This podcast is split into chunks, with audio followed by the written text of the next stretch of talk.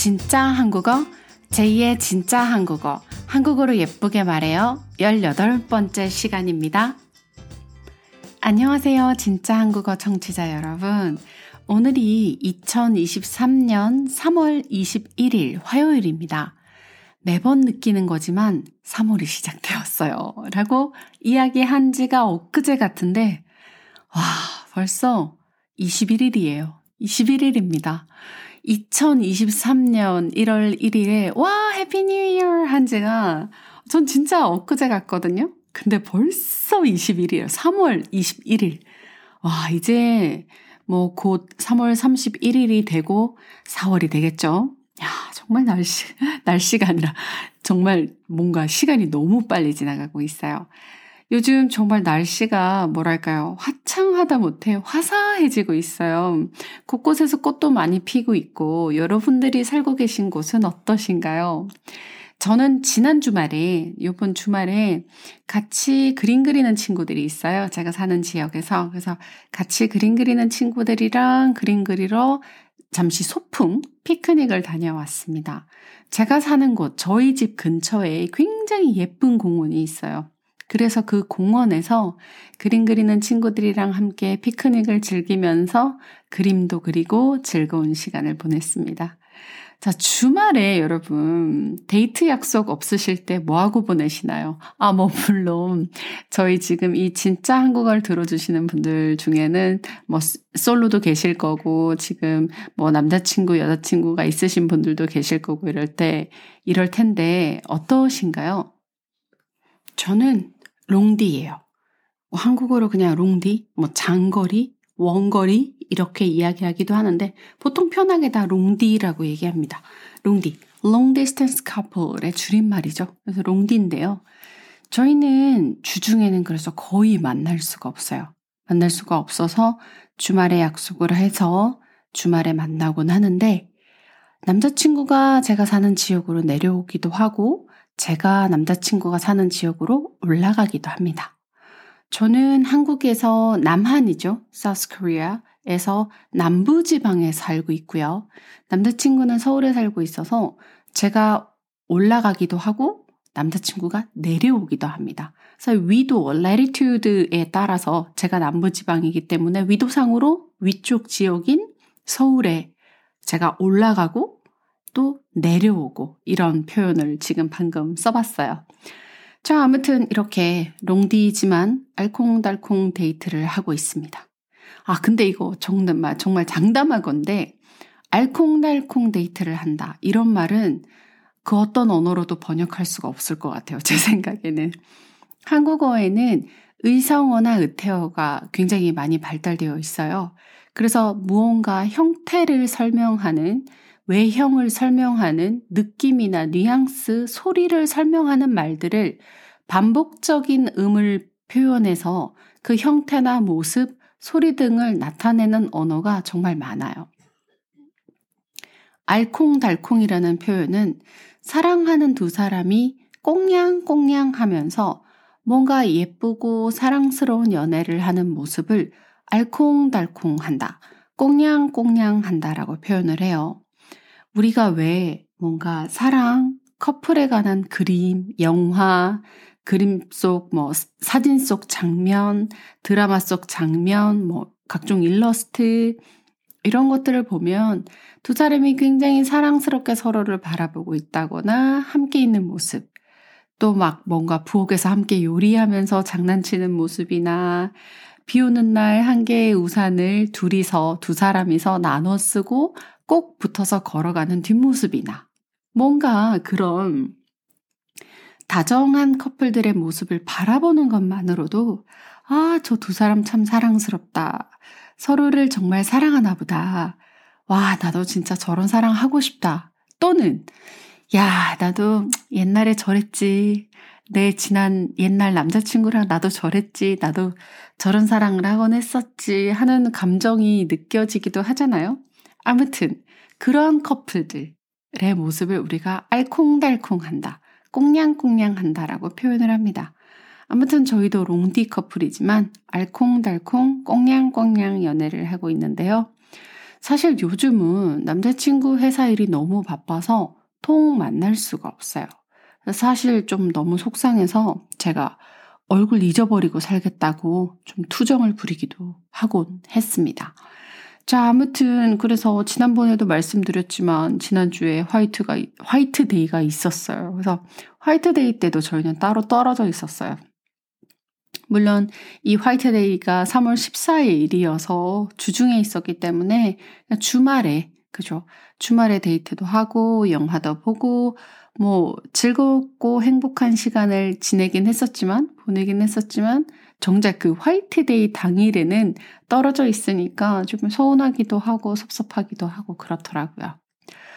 자, 요즘 좀 봄날이 되고 기온차가 있죠. 일교차가. 아침에는, 아침에는 좀 괜찮은 것 같아요. 근데 저녁에는 확실히 추운데 아침이랑 낮에는 정말 너무 더워서 와, 곧 여름이다. 이거는 봄이 아니라 곧 여름이 오겠다라는 느낌이 들 정도로 지금 일교차가 심해서인지 요즘 제가 또 봄에 알레르기가 힘, 심하다고, 알러지가 심하다고 말씀드린 적이 있는데 그래서 이제 감기 몸살인지 막 몸도 너무 피곤하고 열도 나는 것 같고요. 저 지금 얘기하면서 이마에 손대고 있어요.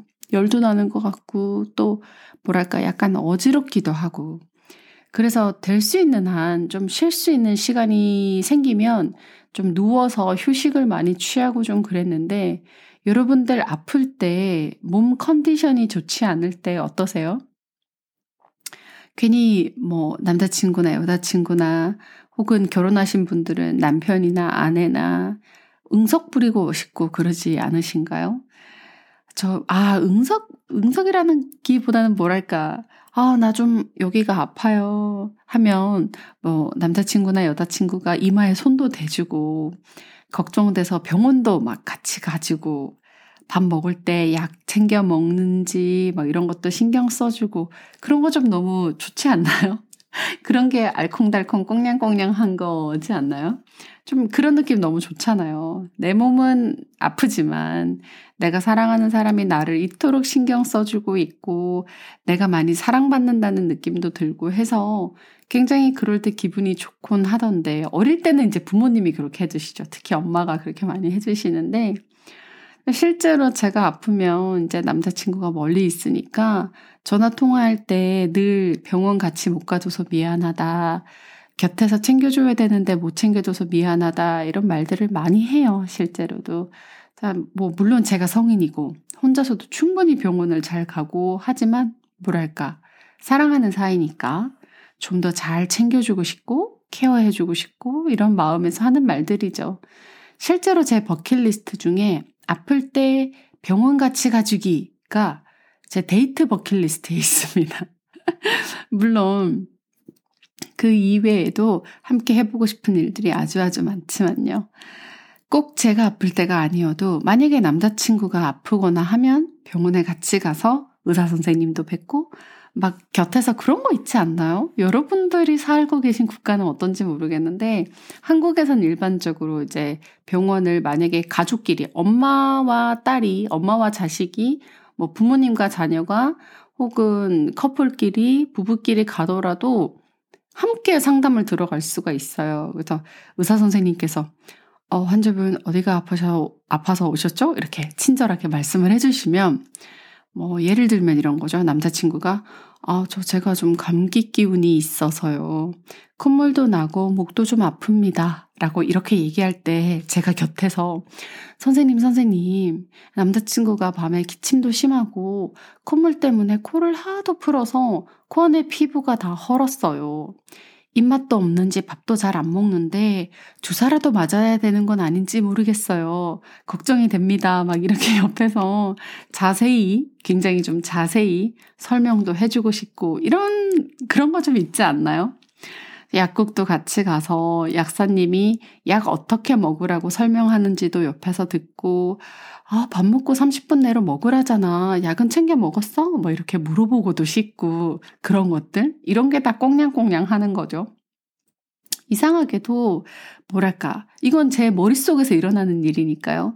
남자분들은 뭔가 자기가 아픈 증상에 대해서 자세히 설명을 잘 못할 것 같은 느낌? 아니야, 못한다기보다 자세히 설명을 안 할 것 같은 느낌? 그런 거 있잖아요? 전 좀 그런 게, 그런 생각이 있는 것 같아요. 뭔가 제가 남자가 아니고 저는 남자 형제도 없고 해서 사실 어떤지는 잘 모르겠어요. 남자분들이 병원 갔을 때 자기가 자기 몸에 일어나는 증상에 대해서 얼마만큼 자세히 설명할 수 있을지는 저도 잘 모르겠어요. 하지만 뭔가 제 머릿속, 제 상상 속에 있는 남자분들은 뭔가 병원 가서 뭐 자세하게, 상세하게 본인이 어떤 증상이 있는지를 잘 이야기 안 할 것 같아서 그냥 혼자 머릿속으로 그런 거 상상해 봤어요. 재밌을 것 같아서. 막 또 뭐랄까, 왜 그런 거 있잖아요. 아프니까 몸에 부담이 가지 않는, 소화가 잘 되는 음식, 먹었을 때 배가 아프지 않고 소화가 잘 되는 음식, 속이 편한 음식, 한국으로 따지면 죽 같은 거. 지난번에 우리 아주 초창기 때 그 동지 이야기할 때 제가 팥죽 설명드린 적이 있어요. 한국에서 죽이라고 하는 음식은 소화가 잘 되도록 쌀을 곱게 갈아서 물을 넣고 끓여서 많이 씹을 필요 없이, 입에 넣고 많이 씹을 필요 없이 가볍게 씹고 꿀꺽 삼킬 수 있는 음식인데, 주로 환자분들도 많이 드시고, 꼭 환자가 아니어도 아 요즘 좀 소화가 잘 안 된다, 속이 좀 안 좋다 하는 경우에도 굉장히 자주 먹는 음식입니다. 물론 저는 그냥 죽 자체를 너무 좋아해서 집에서 자주 해먹는 편이에요. 특히 호박죽을 너무너무 좋아합니다. 자, 아무튼 그러고 보니 또 병문안도 가서 죽도 끓여주고 싶고 막 그런 것도 해보고 싶네요. 저도 이것도 버킷리스트에 적어놔야 되겠어요. 병문안 가서 죽 끓여주기, 이렇게.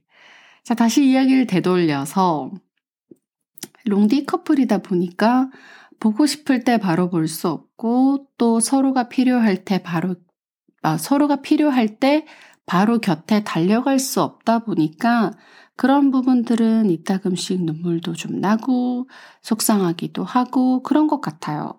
스마트폰을 하루에 정말 열두 번도 더 봤다가 내려놨다가 하는 것 같기도 해요, 요즘은.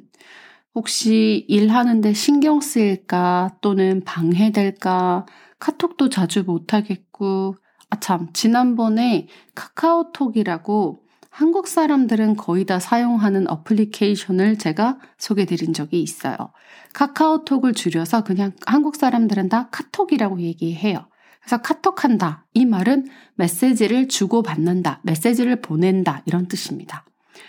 제가 혹시 뭐 남자친구 시간 될 때 보라고 이런저런 음악이나 카톡 이런 것들을 보내놓긴 하는데, 꼭 톡을 보내놓으면 본인이 바빠서 바로바로 바로 대답을 못하니까, 대답을 할 수 있을 때가 되면 늘 미안해, 답장이 늦어서 미안해, 속상했지, 기다렸지 하면서 답장을 주니까 또 그 마음이 너무 예쁘고 또 고맙고, 한편으로는 제가 뭔가 아 내가 너무 자주 카톡을 보내서 일하는데 방해가 되는 건 아닌지 괜히 좀 신경 쓰이게 하는 것 같아서 요즘은 카톡도 조금 자제하고 있어요.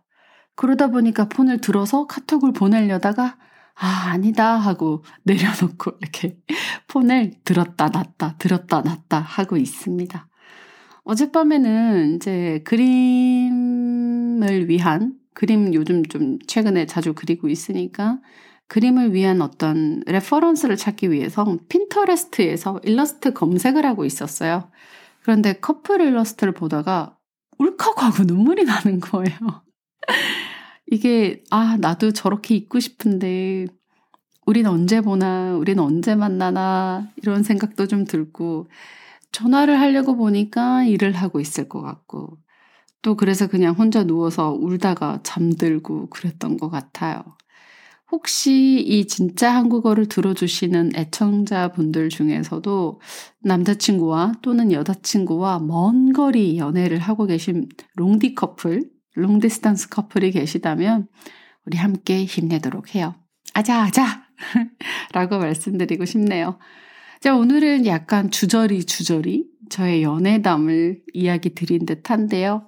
오늘도 진짜 한국어 들어주신 모든 분들께 감사드리고 오늘 하루도 행복 가득 가득 가득 가득한 하루 되세요. 그럼 다음 주 이 시간에 또 만나요. 안녕! Thank you for listening to 진짜 한국어. I'm your host, Jay. If you're feeling bored with studying Korean with your textbook or getting nervous when you have to talk with people speaking in Korean, this podcast will definitely be helpful for you. I'm not focusing on grammar, but fluency and connection. Even if you don't understand perfectly what I'm saying, it's okay, it's normal. Listening to 진짜 한국어 will help you to understand the way native Koreans talk. Now I am preparing for script service for you guys who wants to study further. Again, thank you so much for listening to 진짜 한국어. And if you like it, please follow this channel and see you next time. Bye!